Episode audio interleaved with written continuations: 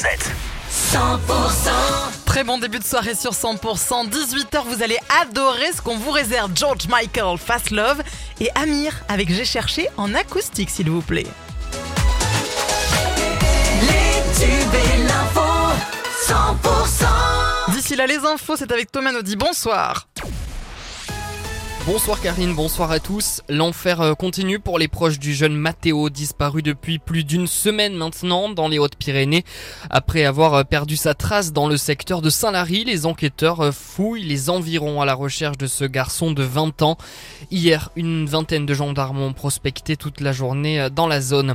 Va-t-on vers une nouvelle mobilisation contre l'autoroute A69 Castres-Toulouse? Sur les réseaux sociaux en tout cas, le collectif La Voix est Libre vient de publier le teaser d'une nouvelle action les 21 et 22 octobre prochains.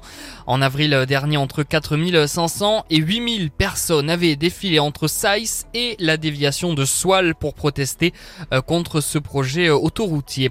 Limitation de prélèvement d'eau dans la Baïse, cours d'eau entre le Gers, les Hautes-Pyrénées et les Pyrénées-Atlantiques. Afin de maintenir un débit minimum, la Baïse est placée en seuil d'alerte dès vendredi soir 18h. Ça entraîne une réduction de 30% du débit, mais pas de restriction sur les usages agricoles.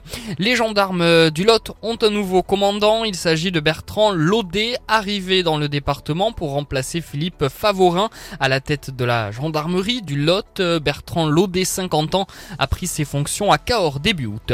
Un cheval sauvé par les pompiers en Haute-Garonne aujourd'hui. L'équidé était tombé dans un ruisseau. Ce dernier a été sorti par la vingtaine de pompiers mobilisés. Dans le reste de l'actualité, le bilan s'alourdit après ce drame ce matin près de Colmar. On rappelle qu'un gîte accueillant des personnes handicapées a pris feu à ce stade.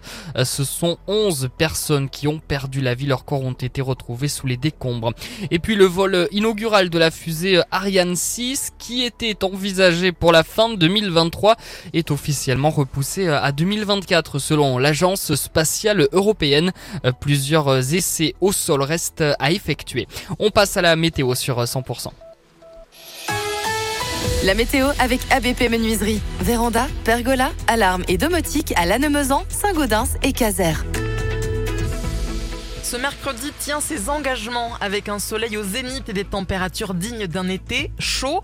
Le scénario continue demain jeudi avec des températures encore très élevées, même si elles restent fraîches et agréables au réveil.